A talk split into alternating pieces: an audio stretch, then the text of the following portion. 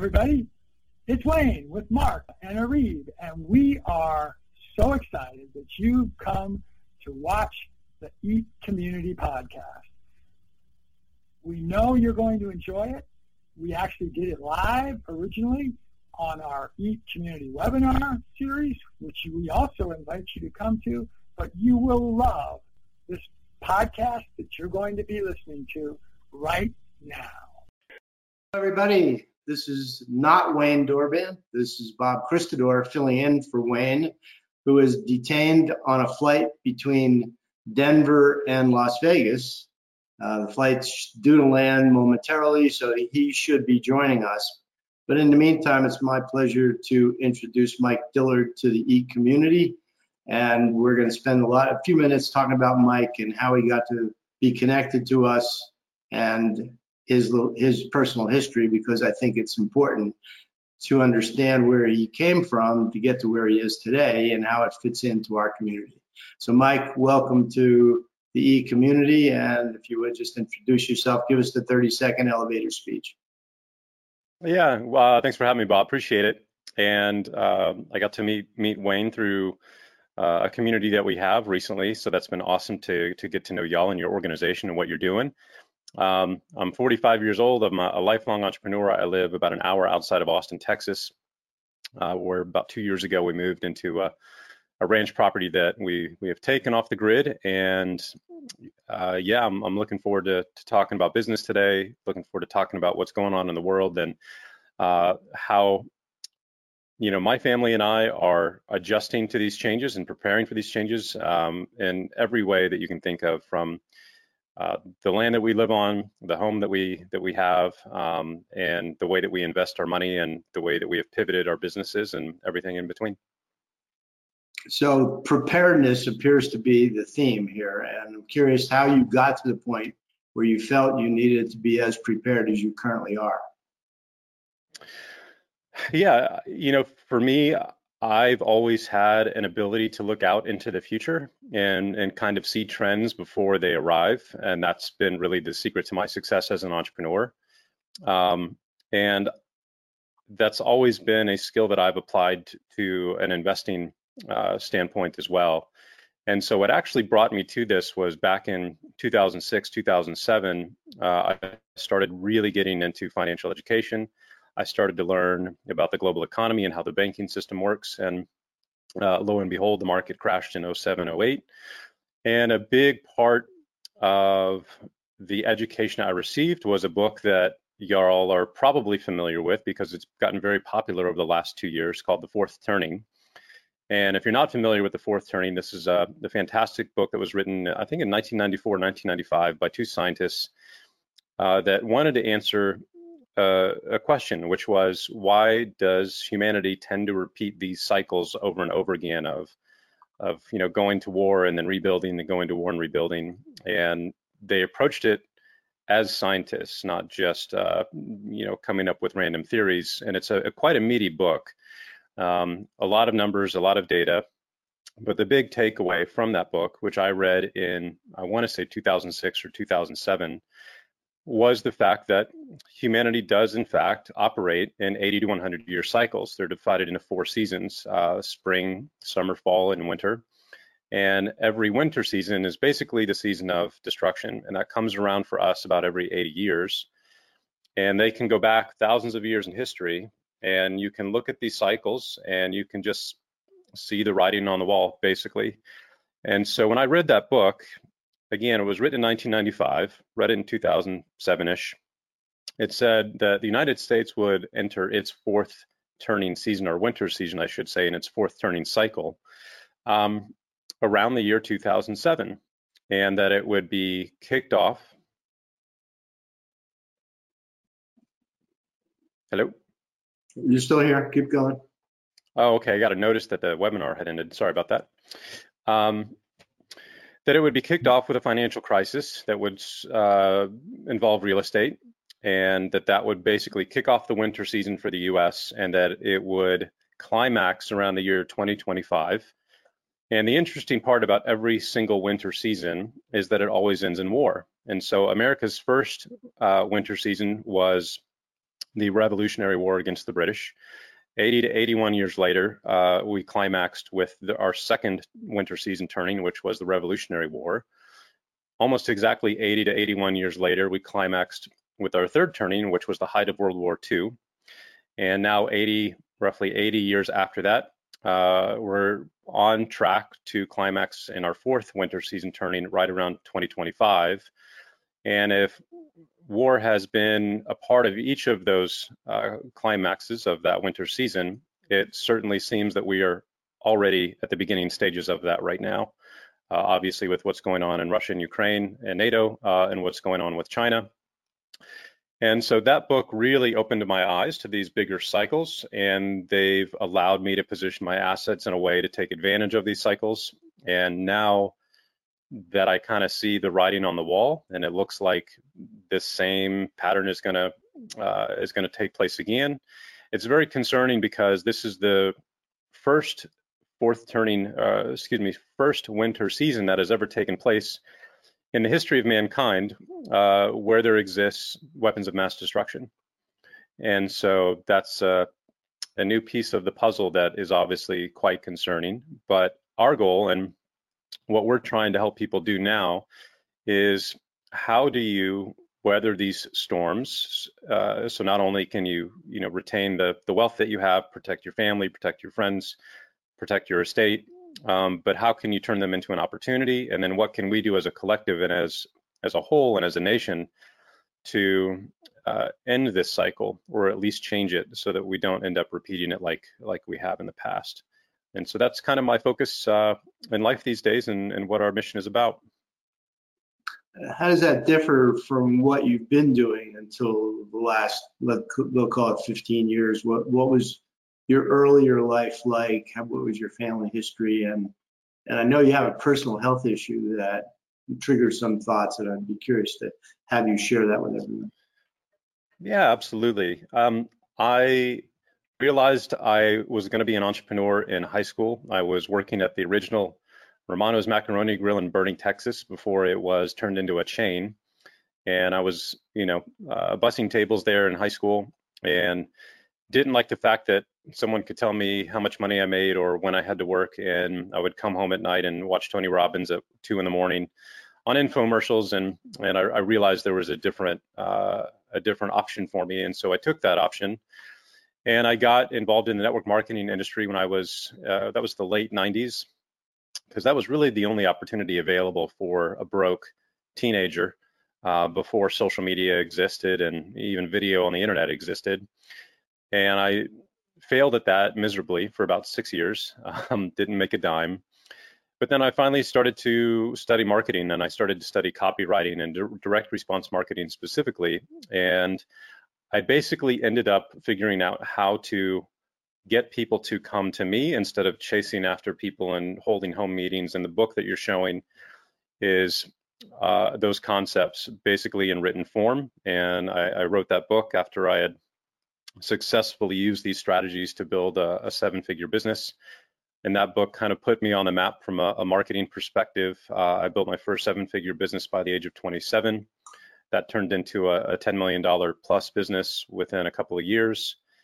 Uh, by the time I was 30, I had achieved everything I wanted in that industry and I wanted to move on to something else. And at that time, uh, that's right around the time when my interest turned to investing.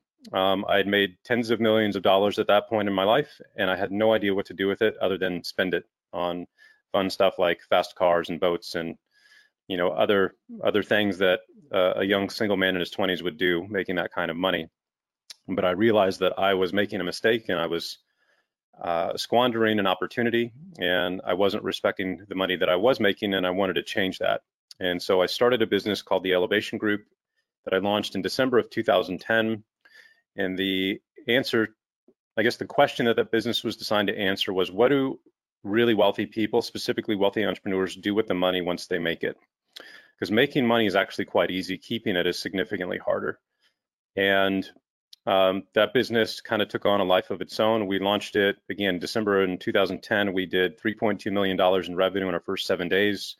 We did eight figures in our first year, and Uh, it was a, a phenomenal success um, in a very similar period to what we're going through today, not quite as extreme as what we're going through today, but we were at the beginning of, of the winter season in the United States. So we're obviously coming out of the, the crash of 2008, and a lot of people were wondering what to do with their money because they had just lost, you know, 50% of their retirement funds um, after that crash. And so it was the right business at the right time, answering the, the right question. Uh, a few years into that, I sold the business to my partner and I decided to take on a completely new challenge.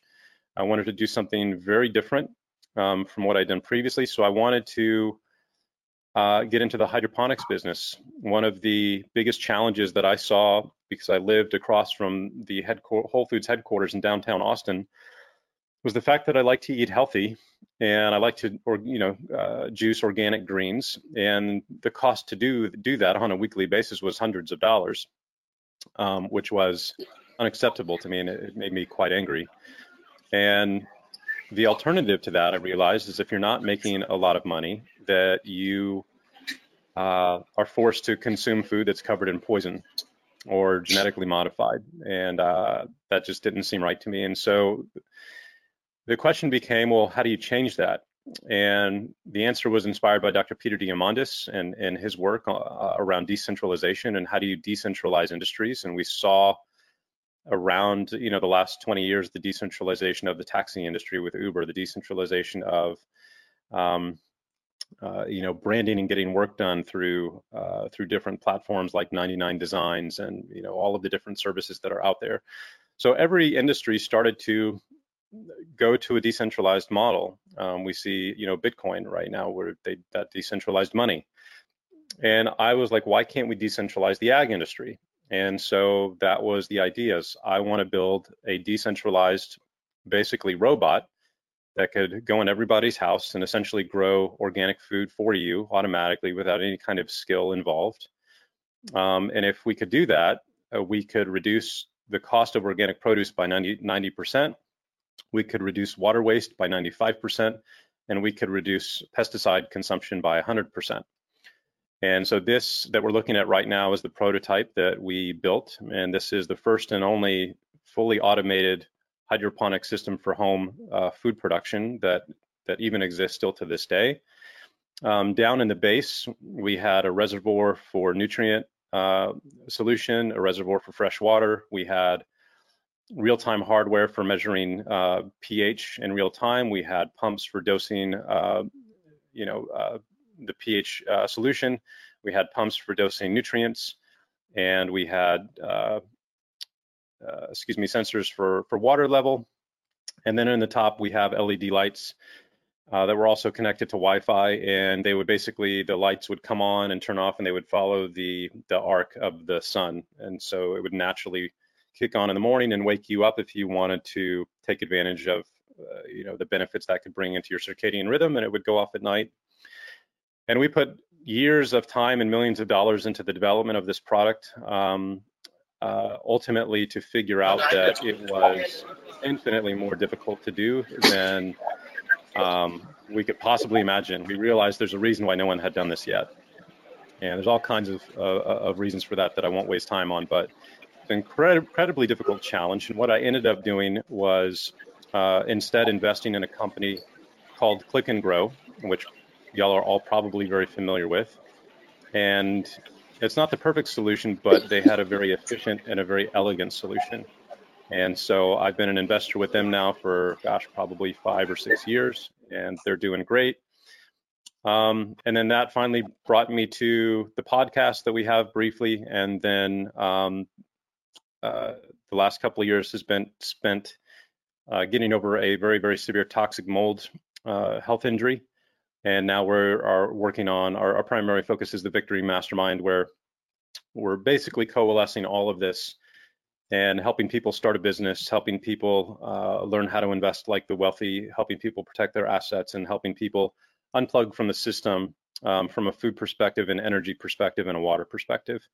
And so, how can we you know, the answer or the question for this for victory is basically how do we remove our dependency from the system? Because as we can see today, the system, and I'm, you know, you can call it the World Economic Forum, you can call it the New World Order, you can call it whatever you want to do, the US government. The, the people who are in power want the people to be under control and dependent upon their system in every single way. And unfortunately, we are that. We are dependent on them in every single fashion right now. And that dependency means that we can't really stand up for ourselves and we can't fight back uh, very effectively because they control our money, they control our food, they control our power, they control our water. As long as that's the case, um, it's going to be a really bad side of uh, of the equation to be on for us. And so our goal here is to help people unplug from that, become independent um, first at a home level, because once you're independent and you're no longer dependent upon them uh, just for your basic necessities, then that gives you options. That gives you options to have a different opinion. That gives you options to speak up uh, against tyranny, and it gives you options to to prosper in a new way outside the system. So. Interesting you have that perspective. I, have got two thoughts that are conflicting. One is more about the 80 year cycle.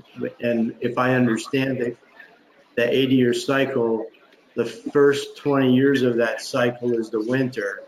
And we're coming towards the end of that. Is that my understanding that you're the uh, the last one, the last 20 uh, is winter, and so we have summer, spring, fall, and winter. And we started winter in around 2005, and our winter season here will will basically climax in 2025. And in a winter season, uh, winter is where the old powers that be come into conflict with the new powers that be.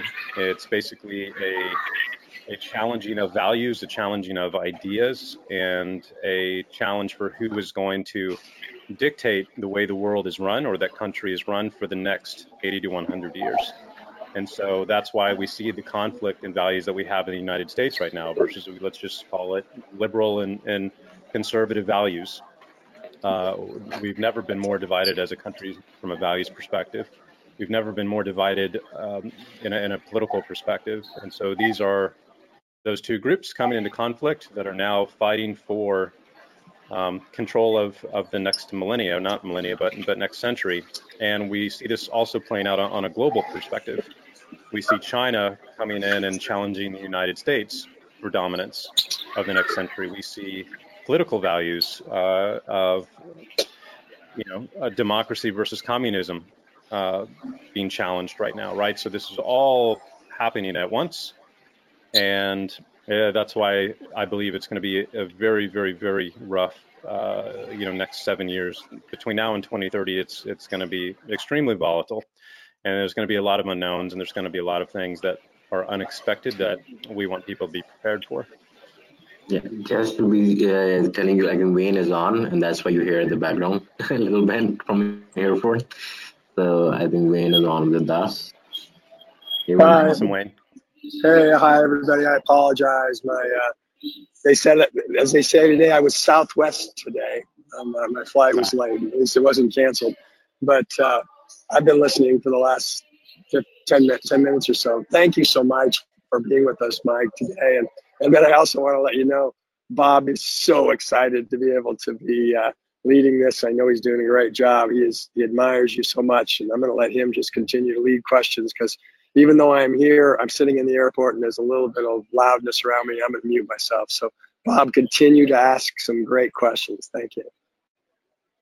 Well, the question that I wanted to get to, because it, in terms of being prepared, it's looking at the control mechanisms that can control you. And the one that I'm the most fearful of, and I think it probably plays into some of your investing strategy, is the currency war that's going on right now and the digitization of money. So, what are your thoughts on that? Because it's it's a big topic, and uh, I'm trying to get my my arm and my head wrapped around it.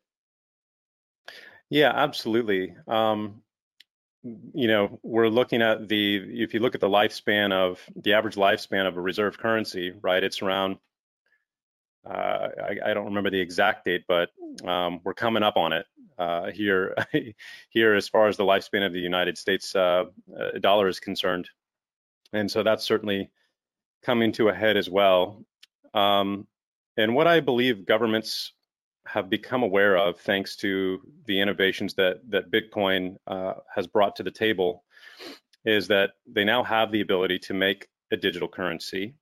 And to be quite honest, there's lots of benefits that a digital currency will bring to the world. Um, but unfortunately, there's going to be a lot of downside as well, and that downside comes in the form of uh, a lack of privacy and, and control. And we can already see what that looks like uh, in China right now with their rollout of their digital yuan and the test that they've been doing. And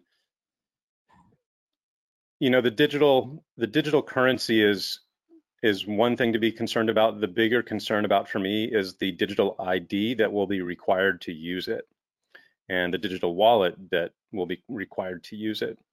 That's where things get uh, really, really interesting because it could be argued right now that we already have digital dollars, right? Every time we use a credit card or make a bank wire, we're, we're not, we're certainly not um, transacting with paper money when we're doing that. It's all digital.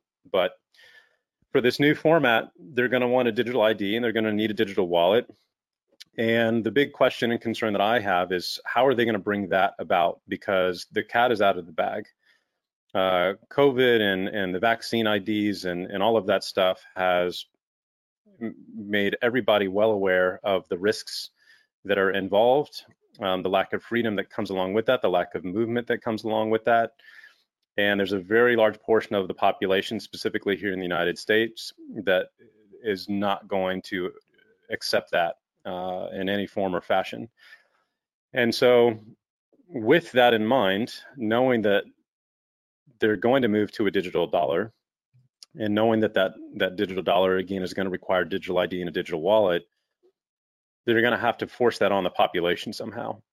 And that's where I get concerned because how are they going to do that? Well, the only way that I can see that being forced onto us in a way where the majority of people would accept it is in the form of a vaccine passport, which they've already tried in COVID and which they've already implemented in a lot of other countries, you know, uh, already.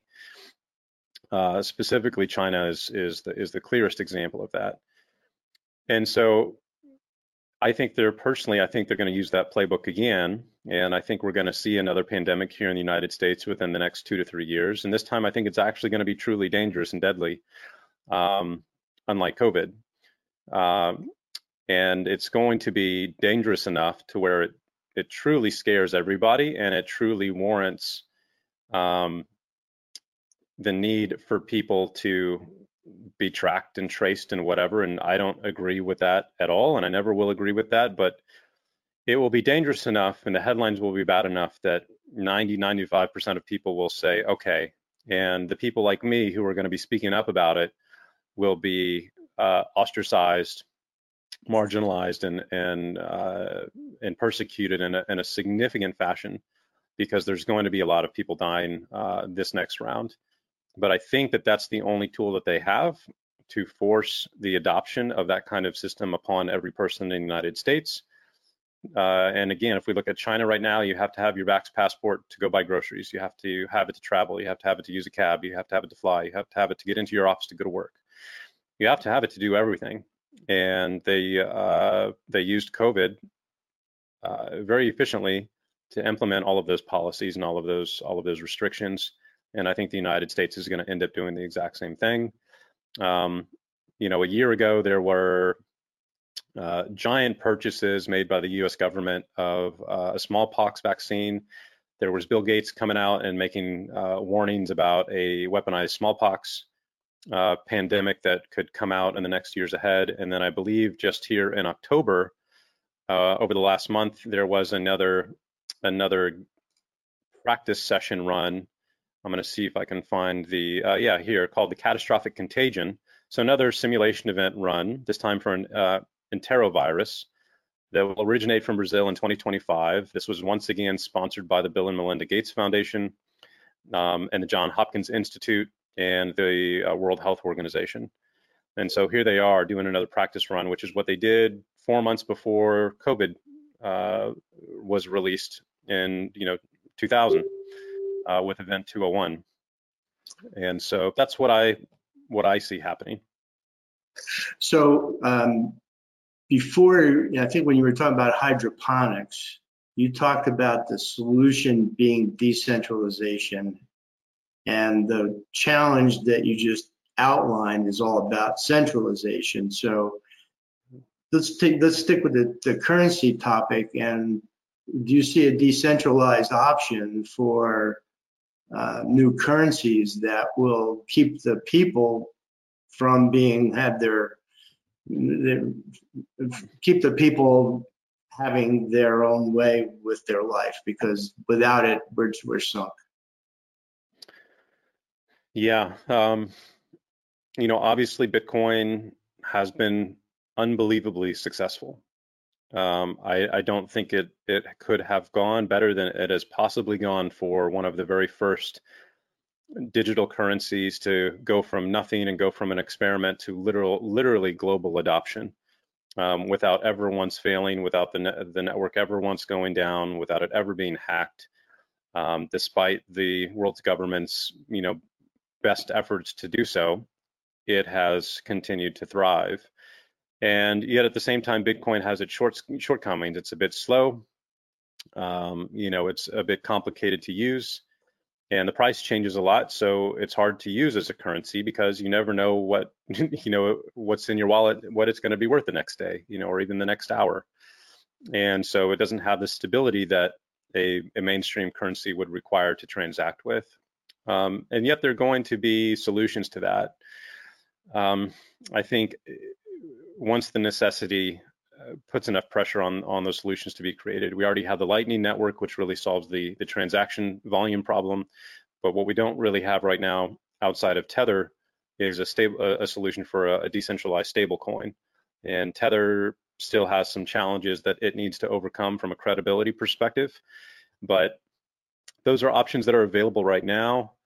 Um, I think personally that the United States government has already begun manipulating the price of Bitcoin and other major cryptocurrencies, but really all they need to do is is manipulate the price of Bitcoin and Ethereum, and those are gonna those are gonna dictate the the price action of all of the other altcoins that are out there.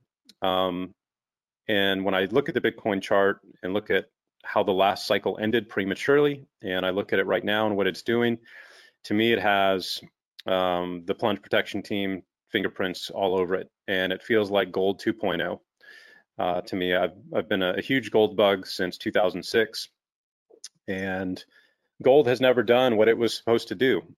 Uh, based, you know, when you look at the, the the trillions of dollars in debt and the amount of inflation that the United States is experiencing right now, gold should be five to ten thousand dollars an ounce, and yet it's still at 16, 1700 bucks, um, which is where it was in 2007, 2008.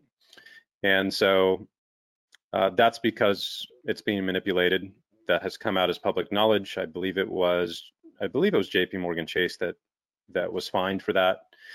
Um, and I believe that they're doing the same thing now with Bitcoin and Ethereum. So I am not confident or sure that we're going to see another big, huge bull cycle in crypto uh, moving forward. We might see another one that may go up to fifty, sixty thousand dollars. Again, I don't know if we're going to see one beyond that uh, for that reason. And so uh, above and beyond Bitcoin, we also have we also have gold, which is actually in some ways now superior to Bitcoin because the blockchain analytic tools that exist today are so sophisticated, and because the blockchain uh, is basically public, you know, public to view and public to track, they can track every transaction that takes place on the Bitcoin blockchain and, and frankly, Ethereum and every other blockchain out there uh, other than the privacy coins.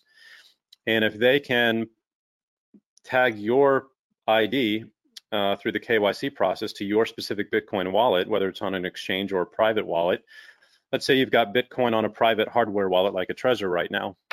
Well, if you send that Bitcoin to your Coinbase account so that you can sell it and then turn it into dollars, they know who that Trezor wallet belongs to. They know it belongs to you, right? So your privacy disappears at that moment. So in some ways, gold is even more private because it's not traceable in that in that same fashion. And so for me, uh, I have some physical gold, and I obviously have some crypto. But how this is all going to play out in the years ahead is anyone's guess. Uh, I do know that it's the single biggest prize in the world to to try to to win And uh, I don't think that there's anything that the the government won't do in order to try to protect and preserve the the dollar's dominance on on the global economic stage. Um, but I, I think it's going to be an interesting battle uh, in the years to come. That's for sure.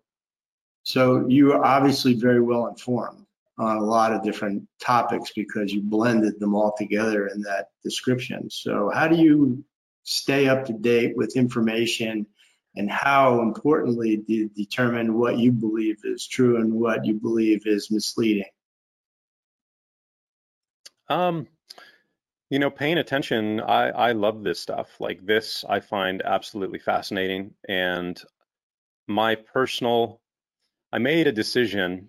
Um, there's empowering decisions that we make, and there's limiting decisions that we make um, all throughout our lives. And I remembered when the crash of 2007, 2008 happened, um, I made a conscious decision to look at the people who turned that challenge into an opportunity.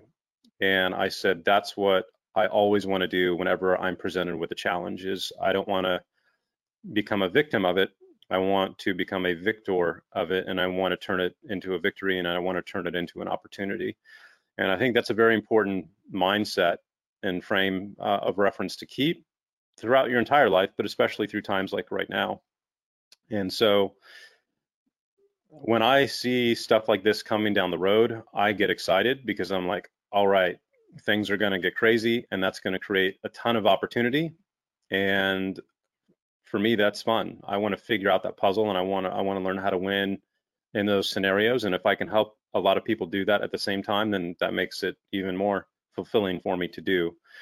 And so, you know, from an information gathering process, I'm always on YouTube.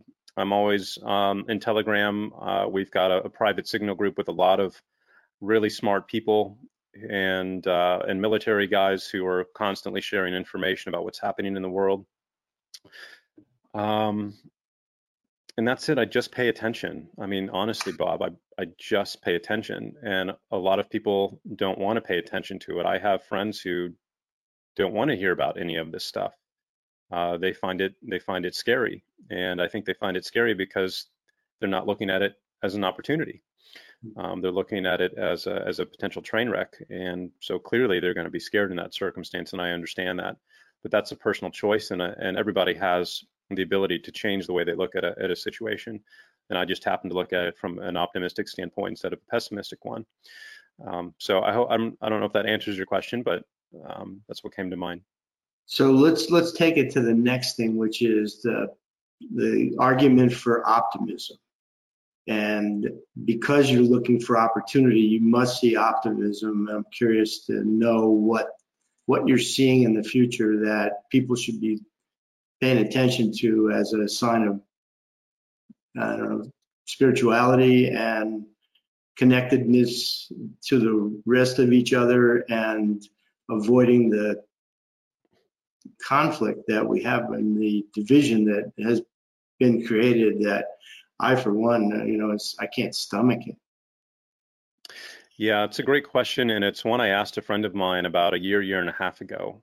Um, she was former military, and uh, trained all the special forces guys and did a lot of their mental mindset, you know, work and things like that. And I was like, hey, how how are you not concerned about what's going on in the world today? Like, why are you not taking action? Why are you not speaking up? Why are you not doing this and that, you know, in order to protect the freedoms and the rights that we have and to stand up against the tyranny that's, you know, being rolled out across the world right now? And she said, because it's necessary. And she said, if you want to see massive positive change in the world, the amount of tyranny and amount of pain uh, that we are seeing right now is necessary as a catalyst in order to bring that about. And when I thought about it, I realized instantly that she was spot on. She was totally correct if we want to have massive change, if we want to change the entire financial system, if we want to change the the political system, if we want to implement, you know, blockchain-based voting, so we have voting integrity again, if we want to, you know, get rid of the the Federal Reserve and you know all of all of these mechanisms of control out there, we can't keep going about our life in a really comfortable way like you know we we did the previous decade um, because nobody's motivated when things are are comfortable to do anything right? And so the good news right now is that the power the, these powers have come out from behind the curtain. They've now shown themselves. They're now openly talking about their agenda and what they want to implement. And that's done something incredibly important, which has brought awareness to billions of people around the world as to what's taking place and that this agenda exists and that uh, these people want control over every aspect of our lives. And so that awareness is kind of step number one that's required to make change. Uh, step number two is extreme discomfort and pain. Because until you, I, and everybody else in the street is under extreme pain and duress, until it affects our lives on a personal level, maybe because we don't have a job, maybe because we've lost all of our money, maybe because we've lost family members, you know, from a health crisis. There's no motivation for people to stand up and take action.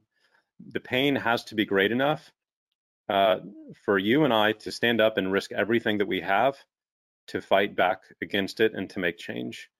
And so when I realized that, I was like, okay, good. I'm glad this is happening right now. And in some ways, um, you know, nobody hopes that it, get, it gets worse, but in some ways, it's going to need to get worse. It's going to need to hit an inflection point and a climax that is so horrific, like we saw in World War II with Hitler, that we'll all say, stand up, take action, say never again, no more, never again.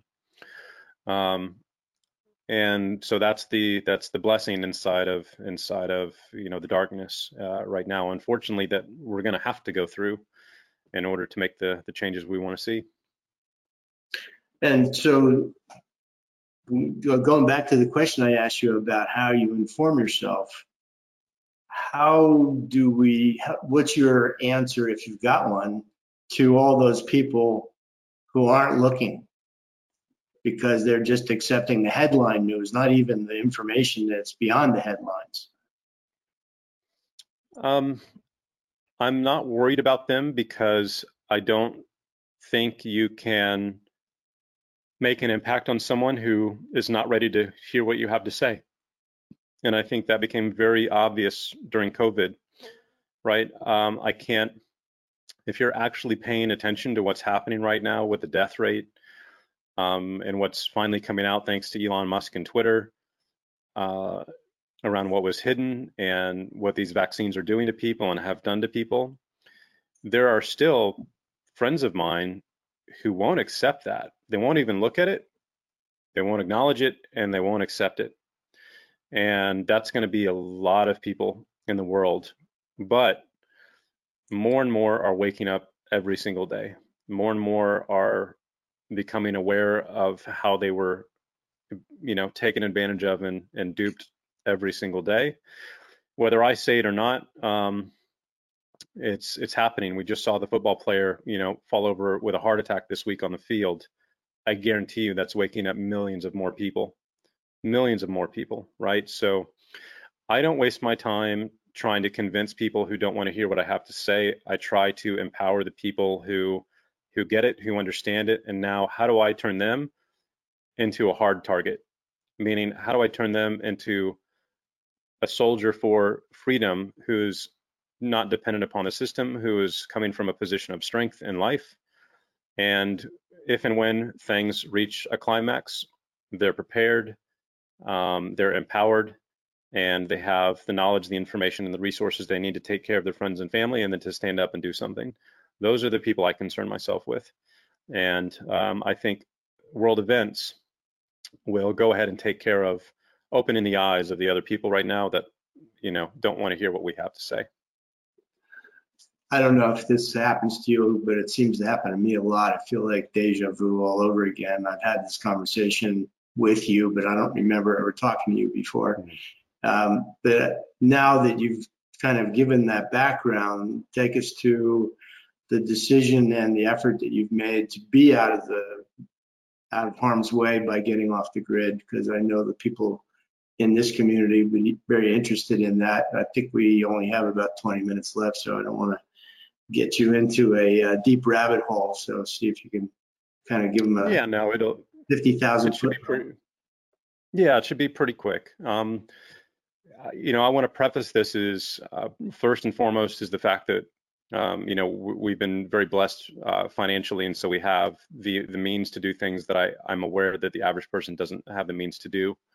Um, and first and foremost, that can change. I want everybody to know that that if you're not happy with your financial situation, that can change. Uh, the last job that I ever had was waiting tables at a PF Chang's at the age of 24. Um, and uh, I was a BCD student, and so there's nothing special about me. I just decided that I wanted to experience a different level of financial prosperity in life, and uh, every single person is capable of doing that. So that being said, um, we moved exactly a year ago out to the Texas Hill Country, about an hour outside of Austin, Texas, to a small town that uh, we we really love. And we're on a small property, you know, Texas, you know, for for, for Texas size, uh, you know, 16 acres. But you know, we basically put down a list. Michelle and I put down a list one night of the things that were our dream characteristics in a property. Uh, for me specifically, it had to be new construction because of my my toxic mold allergy and uh, health crisis that I was going through. So that uh, was very important. Uh, two, we wanted it to be at least 10 acres in size. Uh, we wanted it to have a separate guest house. We wanted it to have a hilltop view, and we wanted it to have uh, ideally a pond or some kind of water on the property. And um, and and lo and behold, as soon as we made that list, we jumped on on Zillow, and the first property we looked at had every single one of those things. Um, hmm. I came out the very next day. I drove onto the driveway, and I was like, "This is it. This is this was literally made for us." And uh, brand new construction home, exactly how we would have designed it, with every single item that was on our list, including a chicken coop with chickens in it and an air-conditioned workshop and everything else that we had asked for, five-acre fishing lake. Um, and I put it under contract that day. And since then, we've spent the last year uh, doing what you know we're teaching, which is taking it off grid. So we've just installed um, the largest solar battery system in Hays County uh, for residents, and uh, the goal for us is we wanted to be able to run the entire property off the grid. Um, a lot of people look at solar as an emergency power backup to maybe keep their fridge running and their lights on. Uh, we didn't want that. We wanted to be able to run the entire property 24/7, like we normally do, full AC use, full heater use, all of it, without ever having to be connected to the grid uh, if if that were to ever go down. And I think that there's a very, very, very high probability that w- that will take place um, to some degree or another here in the next few years. And so for us, power independence was priority number one. The really neat part that I want to share with everybody right now is because of the existing government incentives that are out there.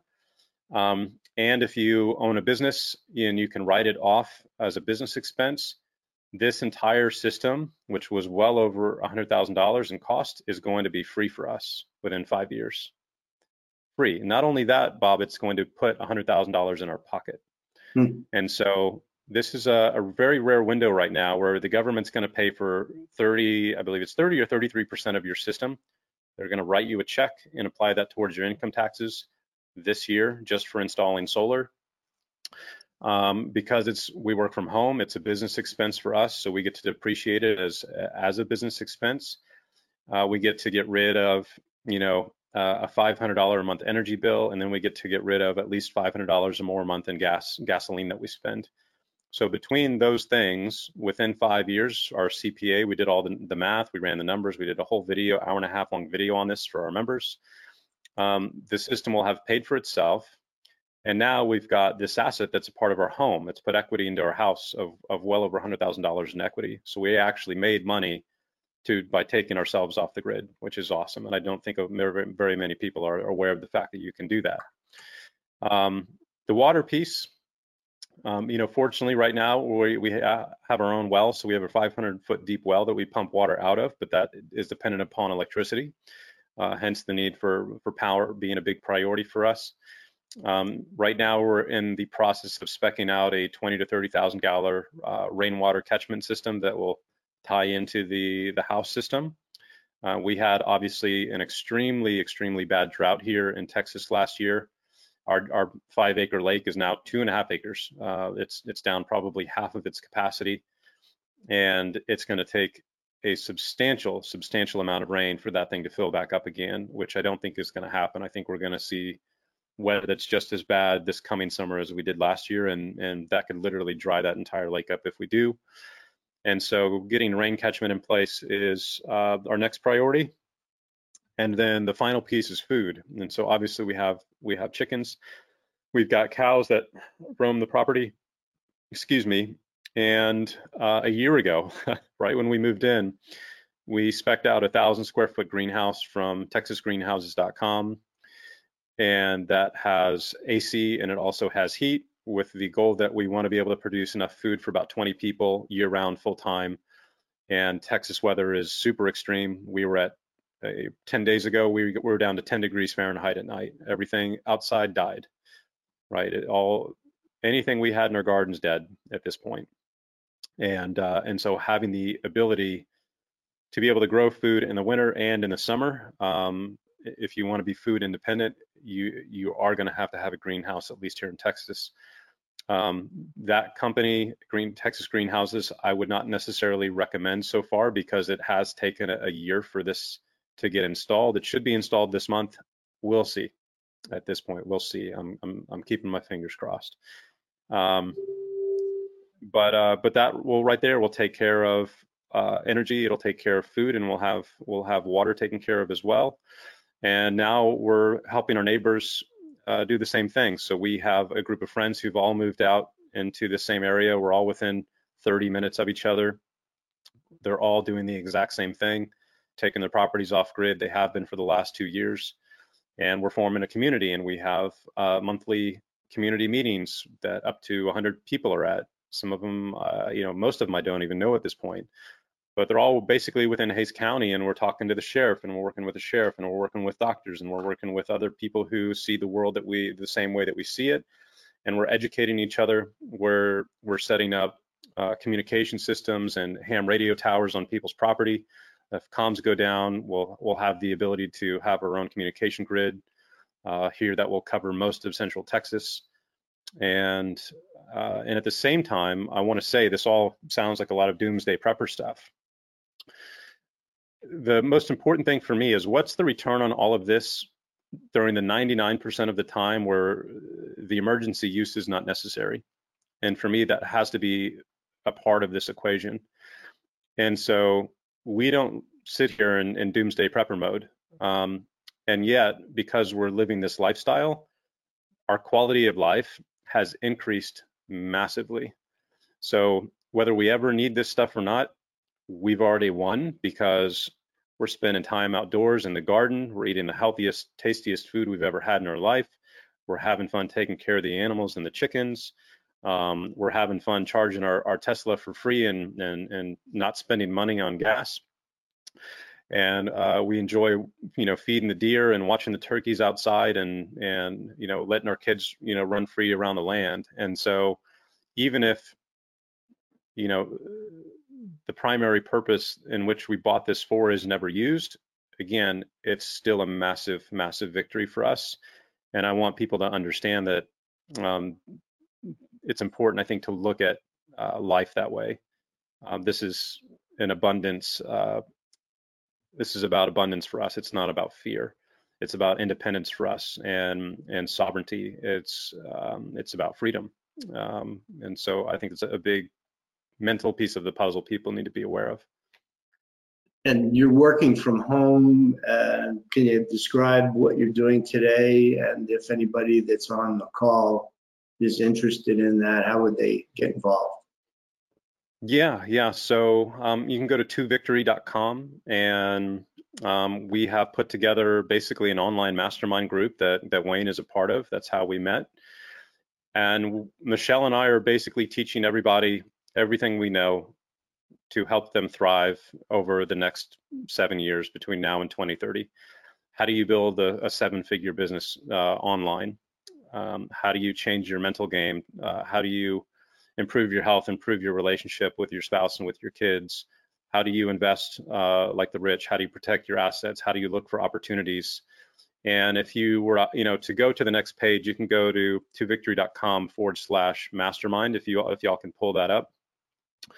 Um, this is going to go through, and then let's put uh, TO victory. Uh, so TO and then victory at the front of that, and then slash mastermind.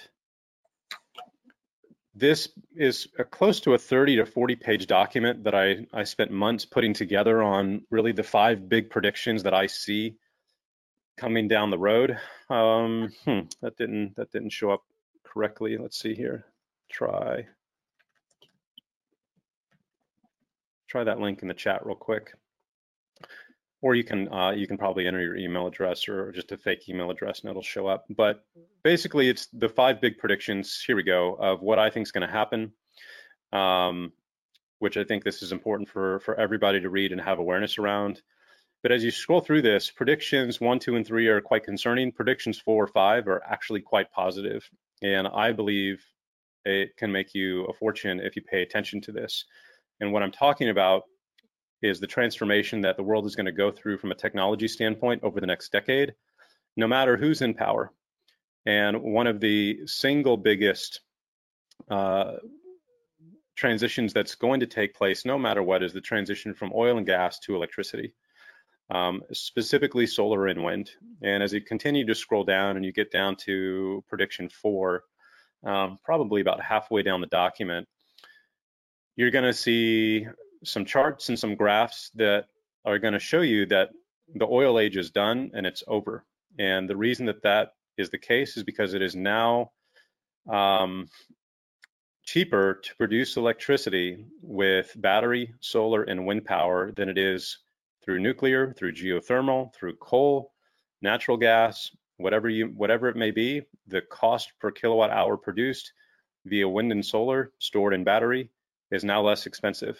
So everything is going to be transitioning that way. And that's going to create massive, massive opportunities. Um, investing in companies like Tesla, investing in companies like Enphase um, are, are just going to be gargantuan opportunities in the years to come. And if you keep going down, there's a specific part in here that I want to show everybody um, that's going to be another huge opportunity. Let's keep going a little, little lower, a little lower. Prediction four, let's keep going. And let's get down to prediction five. We're almost here. Okay, so there's the, the solar stuff. So right here, let's scroll scroll up a little bit. Um, there's a company called EnergyX. So right now, everybody's up in arms about how inefficient lithium batteries are, how expensive it is to mine, how it's destroying the environment, and all of this other stuff. And you're completely correct. The one thing that you're not taking into account if you have that viewpoint is innovation. And a lot of people who make arguments about technolo technological changes, they're they don't take innovation into account. And so this one company right here, EnergyX, has come up with a process that is revolutionizing lithium mining and refinement. And so right now it takes about 18 months to refine uh, raw lithium from lithium salts that's mined, and there's only a 30% efficiency rate. So out of the the massive, I think if you scroll up a little bit, you actually see a lithium, a lithium uh, refinement pond right here, right? So that's where they're putting raw lithium salts out into the sun to basically um, be dehydrated, if you will, to take out all of the water and leave the lithium salts, which are then going to be further refined. And out of that, they're going to lose about 70% of the, the raw ingredient. They're going to be left with 30% left over, and that's going to take a year and a half to do. Very inefficient process. EnergyX has created a process to refine lithium at a 90% efficiency rate. So they recover 90% of the of the lithium out of the raw materials, and they do it in 24 hours. Right, that's, that's an 81,000. That's an 81,000 percent increase in efficiency. Imagine what that's going to do when Tesla buys this company to the cost of lithium. Right, the cost of lithium is going to going to plummet. It's going to become available uh, as a commodity, right? Um, the next company down, I want to show you something else. There's a company called GMG in Australia. We'll see the logo here in, in just a minute, right here. Um, so GMG has created an aluminum oxide battery. Um, they're just starting now the very first commercial production of this. And let's go, let's go up a little bit. Let's go up above it. Um, right, so aluminum oxide battery has a few very interesting qualities. One, um, lithium needs to be at a, at a quite a stable temperature range. It can't get too hot, it can't get too cold, or it either blows up or it stops working. Right? If you've ever had lithium batteries in an RV out in out in freezing temps, you you know the power drops significantly, and if it gets too hot, it, it blows up. Not a good thing, and it also uh, puts a, a cap on how charged the how fast the batteries can be charged, just from a thermodynamics perspective. Well, with aluminum oxide batteries, they don't have those thermal properties. They don't have thermal limitations at all. So an aluminum oxide battery in the same density holds 300% more power. So my Tesla right now that goes has a range of 400 miles with the exact same volume of battery, it will now go 1200 miles. That power density changes everything. Now we can use batteries to power planes, we can use it to power ships, we can use to power 18 wheelers, we can use it to literally power everything. And because it doesn't have the same thermal properties, it can be charged unbelievably fast. In fact, it can be charged 70 times faster than lithium batteries. So I can take my entire car to a power station and charge it from zero to 100 in three minutes. Not an hour, hour and a half, three minutes. Can't even um, and it's to be exactly, and it's yeah. going to be a fraction of the cost of lithium because it's based on aluminum, which is the third most um, pre- prevalent element on the planet. And there's aluminum refinement plants and mine, mines everywhere, right? Aluminum is everywhere and it's cheap. And so this is the change that's coming to the world right now, and nobody's paying attention to this. Nobody knows about this company, right? Nobody knows about EnergyX right now. But this is the stuff that I look for because I'm looking for opportunities while everybody else is paying attention to the news and what Klaus Schwab is saying, which I watch as well. But I'm like, okay, where are the opportunities that are also coming down the pipeline? This is what I focus on. Um, and this is when I talk about you have the opportunity, the headline. Here's my five bold predictions and how they can make you a fortune. This is how it can make you a fortune. Um, so all of these changes are going to take place. Hopefully, hopefully we don't blow the world up in the process. But assuming we make it through, uh, you know, World War III right now, uh, the future could be could be quite bright. And another prediction I have in here is that the the people who are behind this massive agenda, I, I talk about this, I believe in in actually prediction four, is they're all in their 60s, 70s, 80s, and 90s. They're all about to leave this planet in the next decade. Their ideas are going to go with them. Their contacts are going to go with them. Uh, that way of being, that way of looking at the world, is going to die when they die. And that's all going to happen here for the most part in the next 10 years. And so that's another reason why I'm optimistic about the future because this whole Cold War mentality that Putin grew up in and that Trump grew up in and that uh, Klaus Schwab grew up in and uh, all of these characters, Nancy Pelosi and, and just these clowns, it's all coming to an end. Um, and new leadership is going to emerge, and hopefully we have an opportunity to have an impact on who those leaders are, right? So. So that's a great topic. I think you should just elaborate a little bit more about how we as uh, populace can impact who our leaders are going to be. Uh, ultimately, it comes down to what you're willing to tolerate. You will get what you tolerate right? Because people who have power over you will push and push and push and push and abuse that power and abuse it until you stand up and say no. But as long as you continue to tolerate, they're going to continue to push it. And so I think the single most important lesson that people need to learn right now at this point in history is how to stand up and say no very loudly and uh, with meaning, because that's why we're in the situation we're in when it comes to the vaccine and the millions of people in the world who are dying right now because of vaccine injuries, who are falling over on football fields, right? Um, that happened because people were not willing to stand up and say no to something that hopefully deep down everybody knew was wrong, uh, which is the fact that no one should have the right to inject your body with something that you, don't have um, you don't give them the, the permission to do. Um, and yet a lot of people did, hundreds of millions of people did that, and, and now they're going to pay the price for it.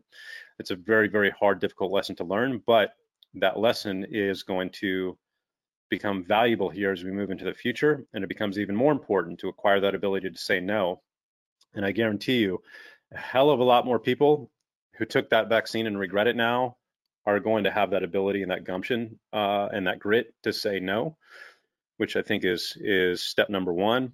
Um, step number two is to be in a position to say no and to stay with that commitment. And what do you need to stay with that commitment? You need to not be dependent upon the, the these people in the system for your food, your power, and your water. Um, because as long as you're dependent on that, they have control of you. You can you can you know this comes down to the right to own firearms, right? The only reason the United States did not become a virtual prison like all of these other countries did the United Kingdom, Australia, Canada, New Zealand, China.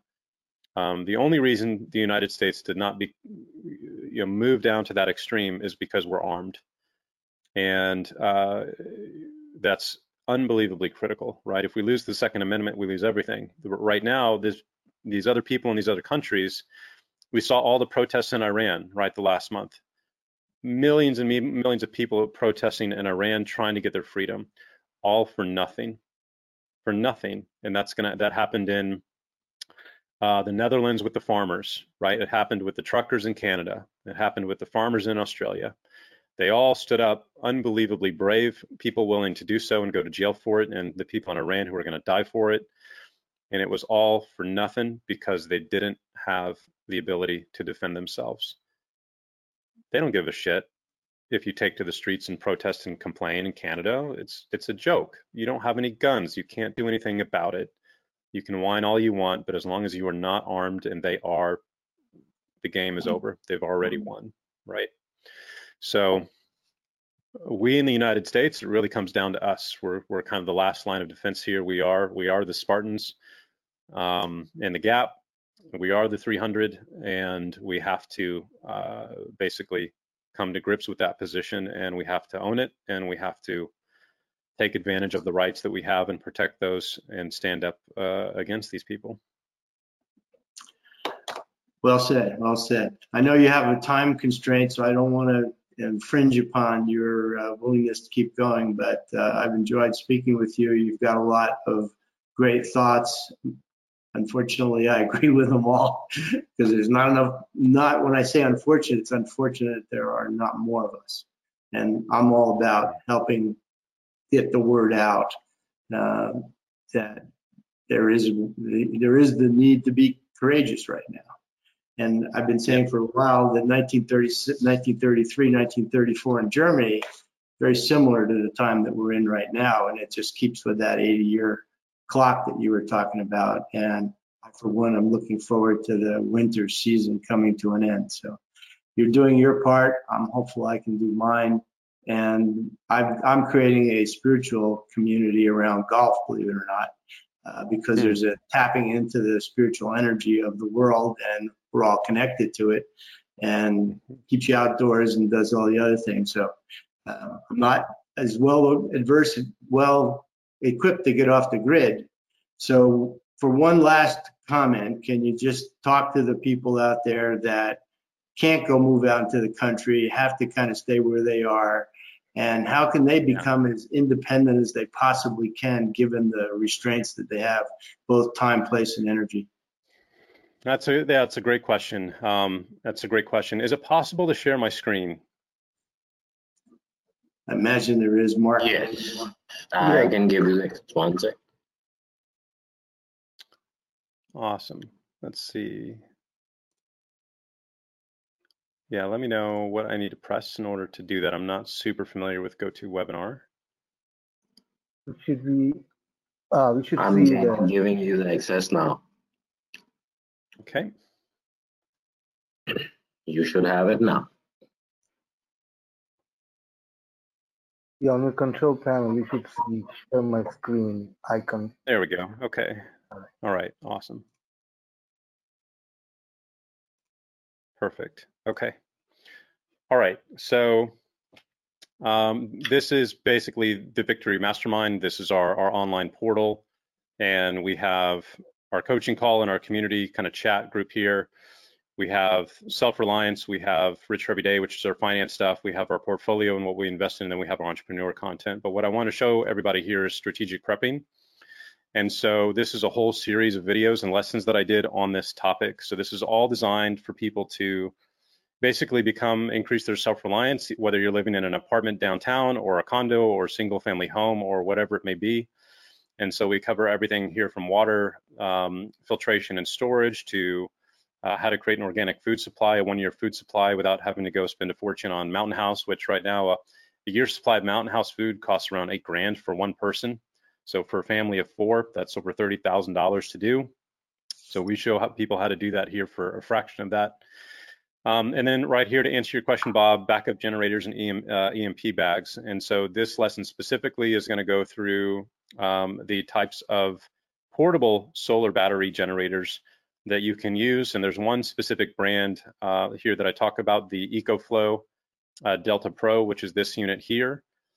Um, this is expandable, so I really like the EcoFlow Delta Pro because you can expand it up to 25,000 kilowatt hours of, of battery storage, which is a lot. The average home consumes about 15,000 to 20,000 kilowatt hours per day. So um, this can really power a, lot of your home, but more specifically, this is one of the only units out there in the market that can actually interface into your home's um, electric panel you have to buy their their panel um, that you can buy in order to do that, or you can have an electrician come in and and just install a, backup generator, uh, basically input into into your breaker panel, and these guys will plug right into that, and and you'll be able to back up your entire home, um, as opposed to just your refrigerator or you know a few kitchen appliances and things like that. So we certainly talk about this topic. Um, then we get into medical basics. Uh, right here, we get into how to legally stop, stock up on antibiotics, which is incredibly important to be able to do um, without basically a doctor visit or any of that stuff. This is a really great company and, and, a way to do that. We get into my entire solar system here and how we got it for free. Um, we get in, I own a, a gun range. I own um, the range in Austin, Texas. I'm one of the owners. And I've been doing tactical training for many, many years now. So I've got a whole firearms overview that we walk people through, uh, which gun serves what purpose, what you should buy based on your needs and where you're at. And then we get into more advanced stuff like uh, tactical night vision and thermal and things like that. So all of this stuff is here and it's designed for um, people who are brand new to this, who are on a budget and who might live in, a, again, an apartment or a condo or a single family home. Cool. And so uh, think we've posted a link for people on how to get involved in uh, joining this group if you're so interested. So I'm going to ask one final question. This is a selfish question on my part, which is you're doing video and I'm curious about over the years how important you find visual quality, uh, audio quality, and then the big question of all is editing and how you go about doing that efficiently. Um, it's not as important as you think. Audio quality matters more than video quality. And so having a, a decent microphone is is really important. But you know, the video quality that we have right now or that you'll find on Zoom is adequate. It's it's fine. Um, ultimately, if you're giving people information and you're training them, it comes down to the quality of the information and the knowledge that they're getting over video quality. Um, you know, here I'll, I'll, I'll show an example real quick that'll prove my point. Um, am I sharing my screen again? Yep. Okay. So here I spent literally over a million dollars making this um, this product right here on entrepreneurship, where we had a full film crew, we had sets designed, um, we flew people in, we flew talent in, we had everything professionally edited, and it was a giant, giant, giant production for the vast majority of these lessons. Uh, this one right here with my friend Andy Frisella is, you know, one camera, uh, two little lapel mics in his office, and there's absolutely no difference in value between this lesson, which was produced for maybe 500 to a thousand bucks in, in, you know, editing and travel, versus you know this lesson right here, which was done in a studio and probably cost us 10 grand to produce. So for me, this is a very expensive lesson to learn where I wouldn't go the high production route anymore. I would just go the genuine route. And right now, what we're doing, I would consider the genuine route, which is just being ourselves. I'm wearing a t-shirt today. I'm not all dressed up and fancy. I'm in my my garage, which has been turned into my office. And I think the value that was presented here had to do with what I, I spoke about rather than the visual quality or the clothes that I'm wearing, if that makes sense, right? Right. Um, but but audio would be big if you couldn't hear me and you know I, I sounded really far away or like I was in a tunnel. People will just shut down because it requires effort to listen to and to hear. And if it requires effort and energy to concentrate, then people are going to check out. And that's uh, that's why the audio is important.